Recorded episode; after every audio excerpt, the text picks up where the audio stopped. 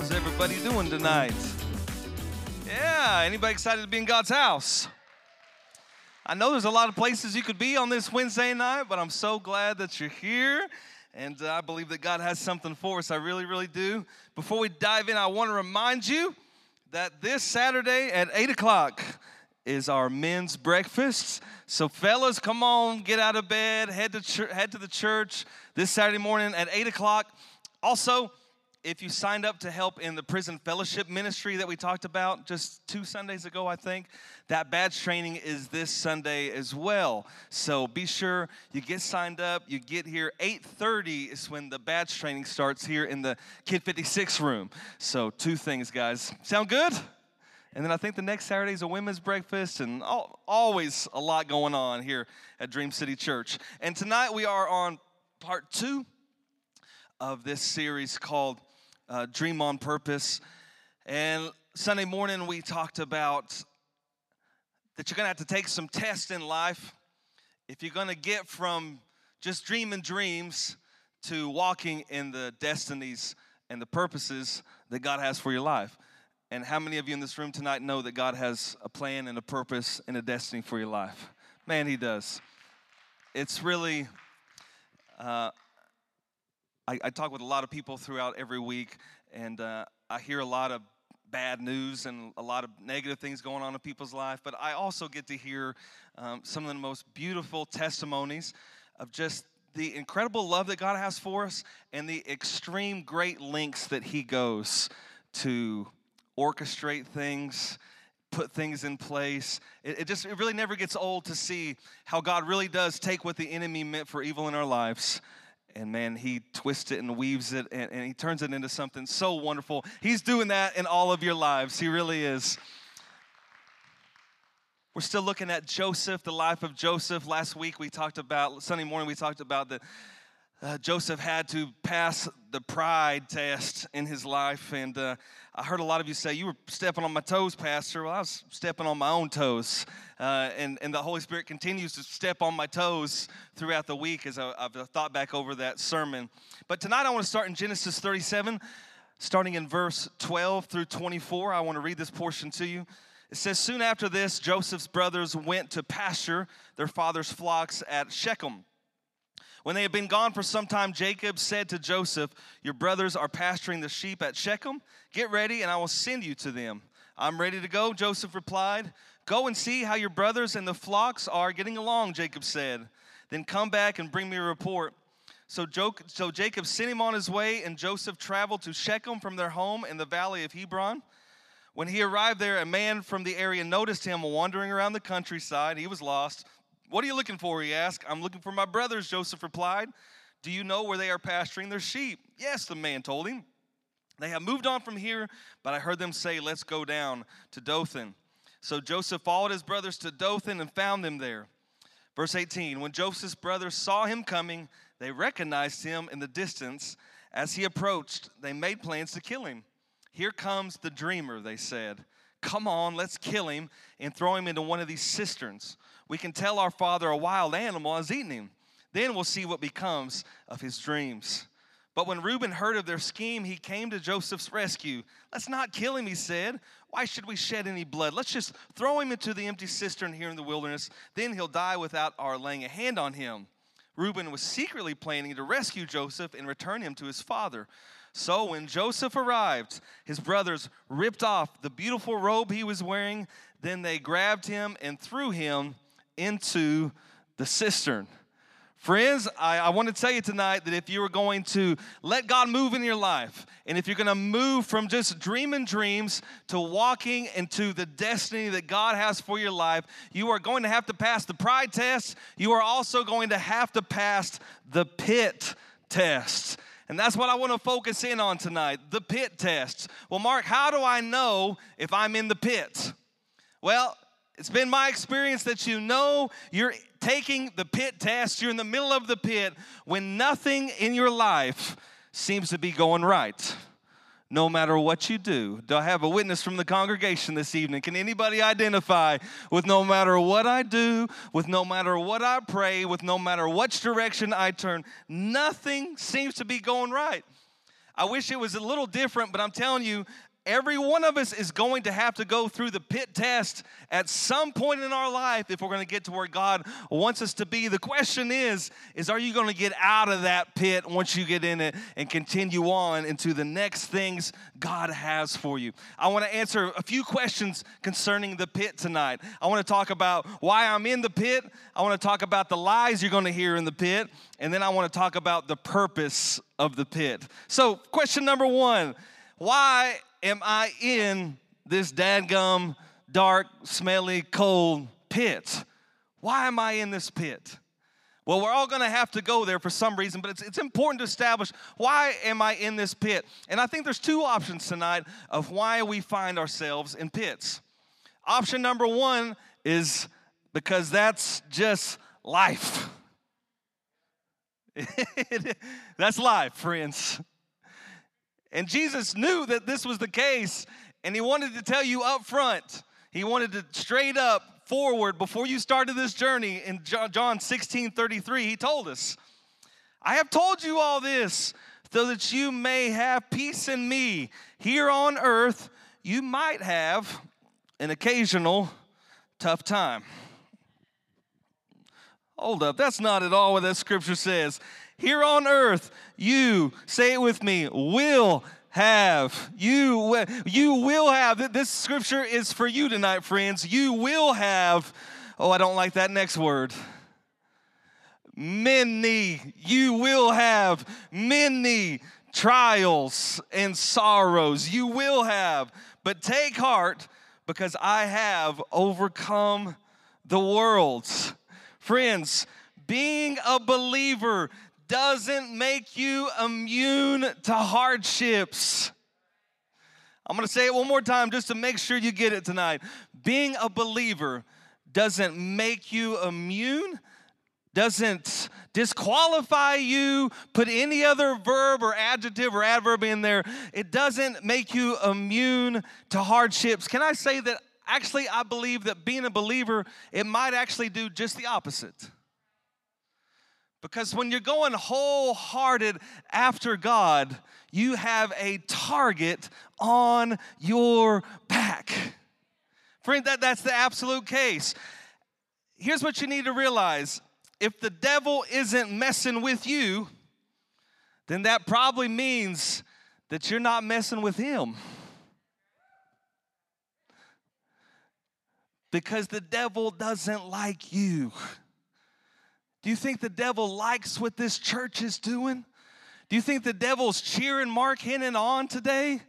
Do you think he's my number one fan? You don't think he's orchestrating schemes and attacks to come against me, to come against my family, to come against the staff, to come against you? Friends, that's his job. Why does the devil hate me so much? Because I'm a hope dealer.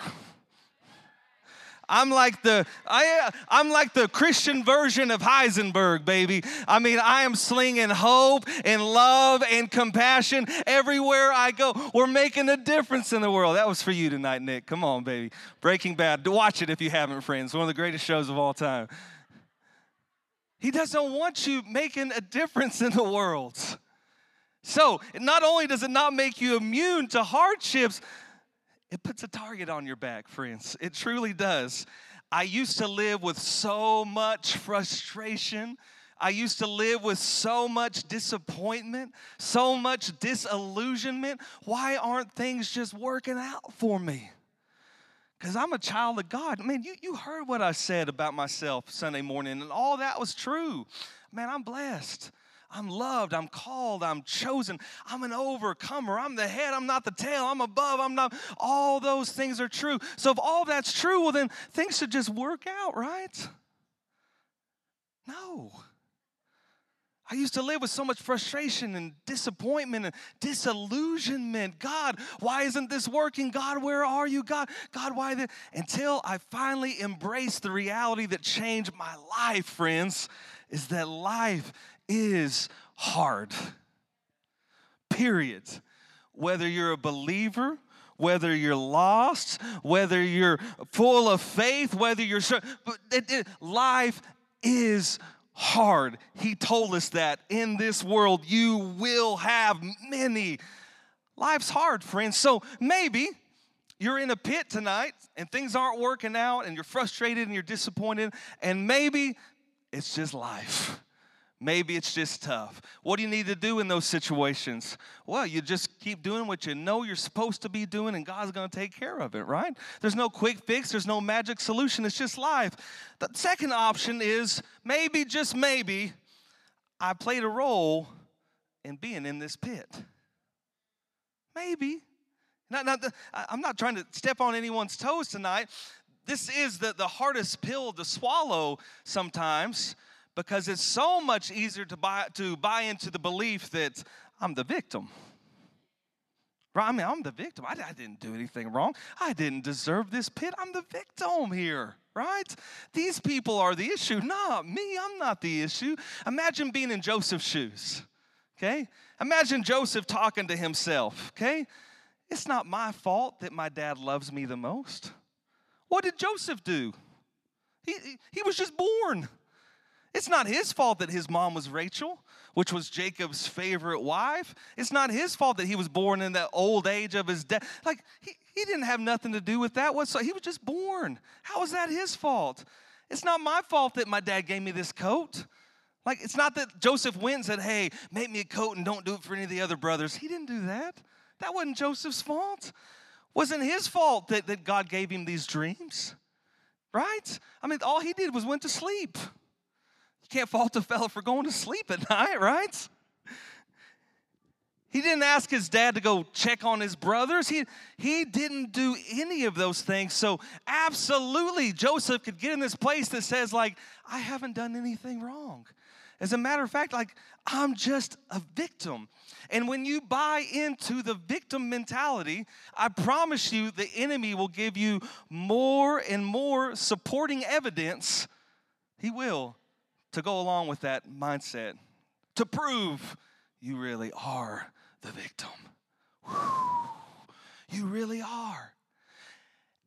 And the victim mentality is so much like unforgiveness in the sense of when you allow it to get a root in your life, it's never content just to stay in that one place. Just like unforgiveness, that victim mentality will spread. Oh, it will spread. And guess what? You will always be the victim.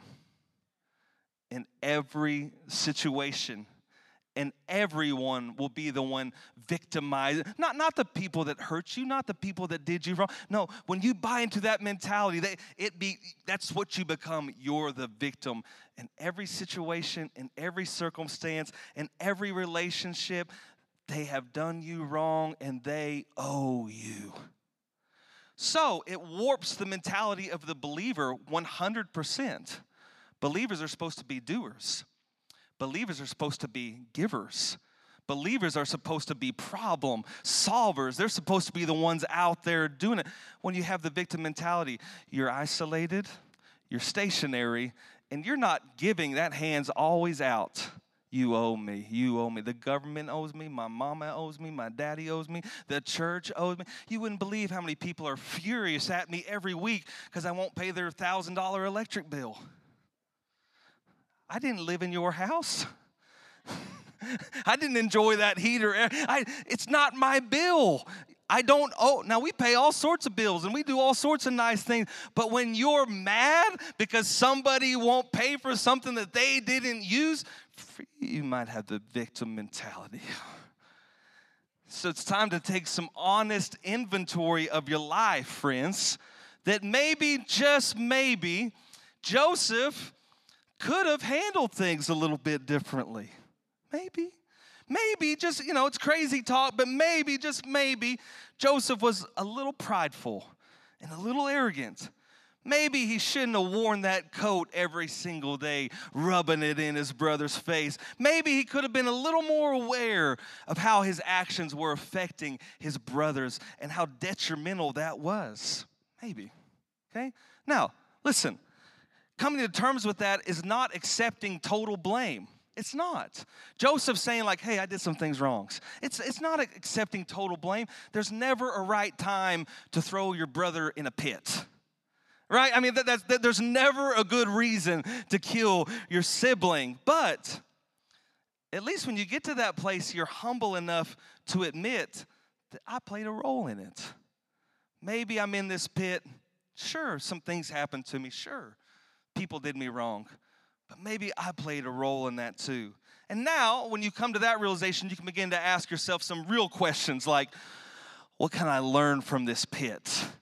And what can I do differently in life when I get on up out of this pit. Are you with me tonight, church? Are you still glad you came this evening? Okay. The second thing we need to address about life in the pit is when you're in the pit, I believe you're going to hear three different types of lies. And when you're in a pit, you are weak, you are vulnerable, you're not thinking clearly, you're not healthy mentally, emotionally, spiritually. It's prime time when you're in the pit for the enemy to wreak some havoc in your life okay? I can speak from experience. I, I, have some pit experience. So I think you're gonna hear three kind of lies that you need to be aware of. So when you're in a pit now or the next time you're in a pit, it's gonna be so much easier if you to crawl out of there, friends. The first kind of lie that you're gonna encounter in the pit is you're gonna encounter the lies that we create, you, yourself, the lies that you create. Let me give you an example. I had a man come up to me several years ago. He was very emotional he you could tell he was just stressed to the absolute max. I mean, the guy looked like he hadn't slept in weeks. And this is what he says. He says, Pastor, oh, I was watching you during the service the other night, and I could just tell by your facial expression you were upset. And I, I knew it was about me. I just, I, I knew it was. And oh, man, I and after the service, normally you you you get a chance to visit with me, but not that night. Uh, I mean, you, you you didn't speak to me, you didn't look at me, and I, I've been stressing out and I've been losing sleep. So I'm just coming tonight to just say like whatever I've done to really damage our relationship, man, I just want to make it right. And do you know what I said to the man?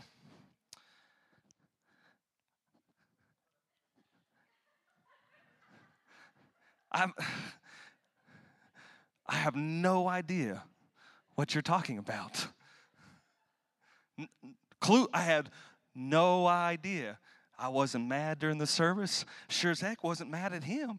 If if if my face was ugly, like I, there was absolutely no truth to the situation, and the man had put himself through hell for weeks over nothing. But when you're in a pit you're not healthy mentally and you're not healthy emotionally, you can create all sorts of lies that seem very, very, very real. And again, the enemy will come in and he will give you little nuggets and little seeds to reinforce. See, I told you. You just drove past Pastor Mark, he didn't wave at you. He's so mad. Oh. He didn't give you a hug at Walmart. He's furious. That you should probably leave the church. He's given up on you. He doesn't love you. I mean, it's crazy. Honestly, if you know you're in a pit, here's what you need, friends. You need somebody that you love and that you trust. You need an is this real person in your life. Somebody that you know that you can go to and say, hey, I'm feeling this, I'm struggling with this. I just want to add, like, is this real? Is this real? It feels real, but is it somebody that you can that you know loves you and can say, that's not real at all. Like you completely made that up. How many in the room has fallen into the trap of lying to yourself? Come on, get those hands up. The rest of you are lying to yourself right now. You've all done it. The second lie you're going to encounter is the pit is you are going to encounter lies about you lies about you in the pit. The enemy is a liar. He is an accuser of the brother. That's what he does. That's his bread and butter. And when you're in a pit, you're going to hear things like this You always mess things up. You're never good enough. Well, here we go again. Par for the course for you, isn't it? These are the lies that you begin to hear about yourself. So you need to establish in your heart tonight this truth that the, the, the, the that kind of condemnation, those kind of accusations, that's not the voice of the Lord in your life. It may be a voice, it may be loud, and it probably will be clear, but that is not the voice of the Lord speaking to you. John 3 16, 17 says this For God so loved the world that he gave his one and only Son, that whoever believes in him should not perish but have eternal life. 17, for God did not, that's as clear as we can make it. God did not send his Son into the world to condemn the world, but to save the world through him. Condemnation is never from Jesus. Condemnation is never the voice of the Holy Spirit in your life. The Holy Spirit brings conviction, but He never brings condemnation. Well, how do I know what the difference is? Well, I'm glad you asked. I'm going to put it on the screen to help you remember. Take a picture of it. Condemnation. These words are general. What do you mean by that? What, what I just said, you always mess things up. Well, no, you don't. That's not true. That's a general, vague analogy. Here you go again, always doing the wrong. No, you don't always. So the enemy speaks in generalities because he wants to help steal your identity, sum up all your mess ups as if that's what you always do. So it's general. Condemnation is always hurtful, it's always detrimental, always. And condemnation pushes you away from God. These feelings of guilt, shame, like you got to go run and hide somewhere. That's condemnation, friends. That's not what how the Holy Spirit works in our lives. Conviction, the Holy Spirit speaks to you in specifics. He doesn't say you always mess up, you loser. No. He says, "Mark, is that really how you should have handled that situation with your family?" Oh, yeah, that one. Yeah, I remember. It, it's specific. It's, it's certain instances that he speaks in your life. It, it's, it's not hurtful. When the Holy Spirit speaks to your life, He offers hope. Mark, is that really what you should have done with your family? Now, go apologize, make it right, and I'll fix it. Like there's hope attached to it. And conviction draws you closer to Jesus. This feeling like, hey, you messed up. But come on, come here. It's going to be all right. We're going to work through it. We're going to get past it. You're going to get better. You're not going to struggle with this forever. It's okay. That's the difference between condemnation and conviction. Okay? So when you start hearing those lies, this is how you need to process this. Is this the enemy speaking or is this the Holy Spirit working in my life? The third type of lie you're going to hear in the pit is you're going to hear lies about God. And this is where you need to be very careful, friend. Because again, in the pit, there is some evidence that supports what the enemy's saying. When he says, Wow, look at all that God's done for you. Wow, this is this is good. Wow, he really, um, wow, you lost your job, filing for bankruptcy. Man, he really is a good God, isn't he? All right. Man, is this what love from God really looks like? Because it's not how I show love to people in my life. I'm, he's planting these seeds of doubt. He's making you question God. And what the enemy really wants you to do when you're in the pit is focus on the current circumstances and get your eyes off of all the previous encounters with God's faithfulness, God's goodness, God's love. Because as long as you're focusing on the terrible things that are happening right now, He can convince you that God really isn't who He says He is. When you lose some of those core beliefs and values, friends, it's the enemy's playground in your life. It truly is. So I'm challenging you tonight. You have to establish some non negotiables in your life. I mean, some things that you write in stone on your heart that no matter what comes, I know this to be true. You can never convince me otherwise, friends. Here's, here's some non negotiables you need to establish in your life not just for in the pit, but for everyday life. You need to establish that God is good. He's good. He can only be good. He only does good things. He's not the creator of bad or evil. God is good. He's so good that he's able to take bad things and make them good. Like he's nothing but good. You have to establish that in your life because there's plenty of things that don't look good. It's not God, God is good. God is love. Period. It's his nature. It's not an attribute of who he is, it's who he is. The two can never be separated, they're indistinguishable. God is love, and he's always working for my good because he loves me and he has good plans and good purposes. You have to establish that, that God always has your best in mind. Because there's going to be plenty of opportunities to say, like, man, this doesn't feel like God's working for my for my good. Like this is what's best for my life, God. That's why you have to have these things established. I may not see those non-negotiables now. But if I don't see them now, it's just because I can't see the full picture. And if I can't see them now, but I know that they're real, then that must mean that I'm about to see them. I just currently can't see them today. But give it a few weeks, give it a few months. You look back and you're like, oh, right?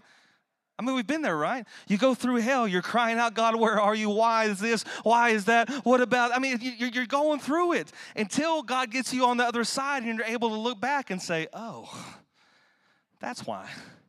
Oh, he really was there. Oh, he really was working for. Turns out, friends, God really knows what he's doing, right? It's incredible. So, you're to encounter some lies, and you got to have those non negotiables established in your life if you're to get out of the pit. And not just dream dreams, but walk in your destiny. Lastly, friends, I want you to know tonight the purpose of the pit. Why does God put us in the pit? Why do we put ourselves in the pit? Well, God always has a hand in it. There's a man in the Bible named Jonah. And Jonah knew a little bit about being in a pit. Uh, his was more like an aquatic version, but a pit nonetheless. The Lord told Jonah, Go to Nineveh. And Jonah said, No. like just straight up, uh uh-uh. uh not doing it. So he goes the other way. Storm comes, guys throw him out of the boat. A giant fish swallows Jonah stays in the fish for three days. I mean, that, that's a serious pit. Uh huh. What's the purpose of the pit? Jonah chapter 2, verse 1 and 2. Then Jonah prayed to the Lord his God from the fish's belly, and he said, I cried out to the Lord because I was really sorry and I was feeling regretful for my decisions, and I knew that I should have done something different. That it's not at all why Jonah cried out. I cried out because of my affliction. That's why I cried out. Because I got so stinking desperate and I got so stinking miserable that I had no other reasonable option. So I thought, what the heck? I better cry out to Jesus. And he answered me out of the belly of Sheol. I cried, and you heard my voice. The purpose of the pit, friends, you have to understand tonight, is that the pit isn't punishment. It's not punishment. You're not in trouble. He's not mad at you. The pit is love. Because he loves you enough to leave you in the pit for a little while until you can get some things worked out in your life, right? That's not anger. That's not being mean or ugly. That's what love is. Listen, the pit kills you in order to save your life. That's the purpose of the pit. Think about that for a second. The pit kills you in order to really save your life. Yeah, because if we're gonna move from dream to destiny, we have to die to me. You, you have to die to you. Paul said, I die daily. Jesus said, if you wanna be my disciple, deny yourself, pick up your cross daily and follow me. The cross is that symbol of death, of sacrifice, of laying your life down. There's no other way to follow Jesus. There's no other way to walk in your destiny. You have to die to you to your wants, your desires, your sinful ways, that selfishness, that pride, that self sufficiency, that independence, that insecurity, those hurts, those wounds, those victim mentalities that you brought on, those addictions, whatever it is in your life that's holding you back, you got to die to those things. And that's what the pit's for, friends. He lets you get desperate enough you start crying out to Jesus. You have to know that the pit is working a much deeper purpose in your life. God knew the plans and purposes He had for Joseph more than Joseph knew them. He was the creator of those plans, He was the giver of those dreams. God also knew Joseph wasn't ready that there's no way he could accomplish the things he had to accomplish unless he got in that pit and let God work some things in him and some things out of him, friends. The pit is not your enemy tonight. It feels like your enemy, am I right? We don't care for it. The pit's your best friend. See, 15 years ago, God, I don't even remember, the Lord sent me to a pit for three years. And it was the worst, most miserable three years of my entire existence. Where I trusted God, where I stepped out in faith, where I thought for sure I was doing God's will. And like I described earlier, you know you're in a pit when nothing is working out. When everything is going wrong, friends, that's when you know you're in the pit. And that's where I was for three years the years leading up to that, everything I touched, God blessed. Everything I did prospered. And like that's where I developed these mindsets of like, man, things just work out for Mark Hennen. Woohoo! I'm God's favorite. Yeah. Then you go to the pit for a little bit. You're still praying, you're still seeking God, you're still doing all the same things that you always did, except this time it ain't working. So you start to get a little disillusioned because failure on top of failure on top of failure on top of failure on top of disappointment on top of disappointment on top of disappointment, the enemy starts whispering, Is God really as good as you think He is? Well, sure don't look like it.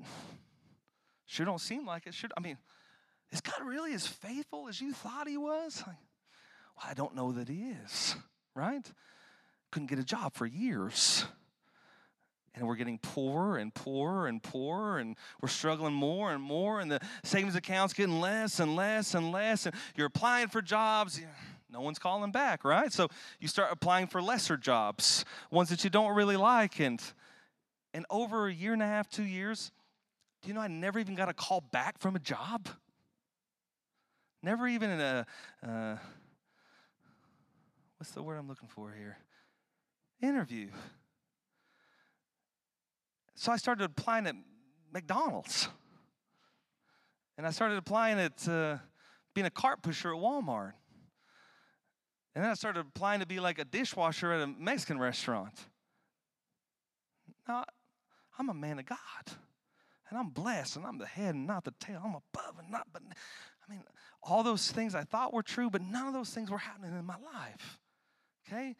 As God just one by one stripped me of everything that was me. And it was so unbelievably painful and so unbelievably miserable, right? But I had no idea how much pride Mark Hennen really had. And I had no idea how much arrogance I had. I had no idea how much self sufficiency I had. I had no idea how much independence I had.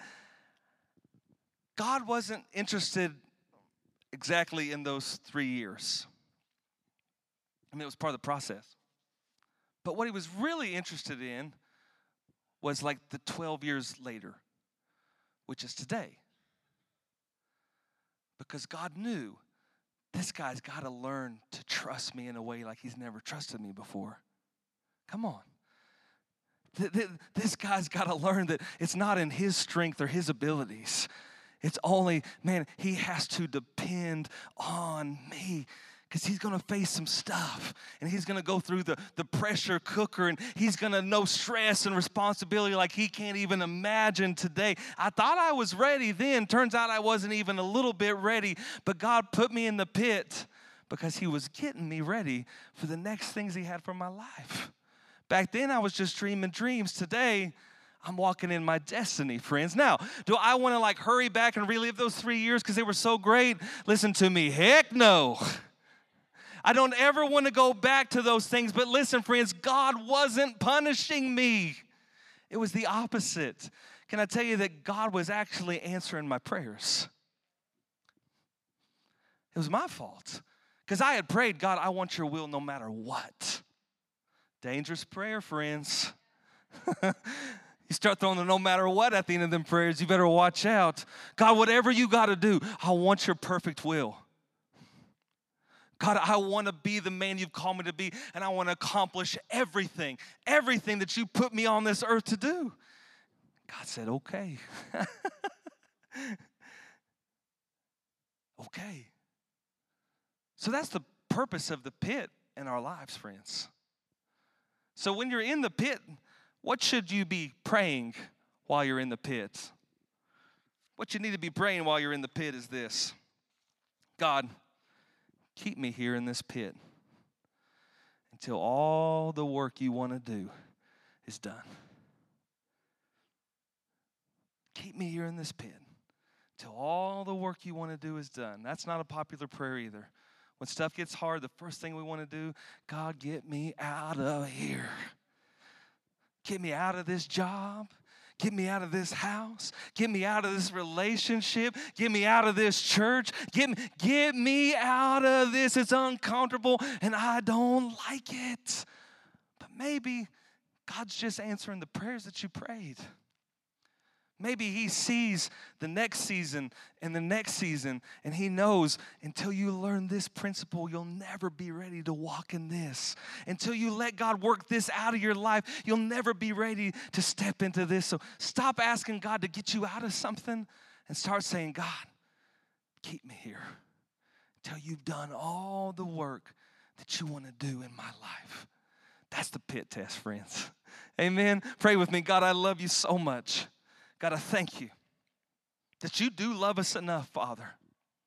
You love us enough to, to put us in the pit. You love us enough to work things in us and out of us, God, because we only see what's happening right in front of us. But God, you knew every day of our life before we lived a single one of them. God, you know what's coming next and what's after that and what's after that. And God, you know what we need, God. So, God, help us when we're in these pit seasons just to trust you and have, that, have the response like Jesus that says, Lord, not my will, God, but your will be done. God, leave us in this pit till you've done everything you need to do in us and through us. God, we love you. We thank you for tonight.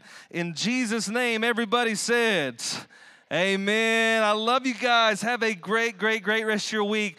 Men's breakfast Saturday morning. See you guys.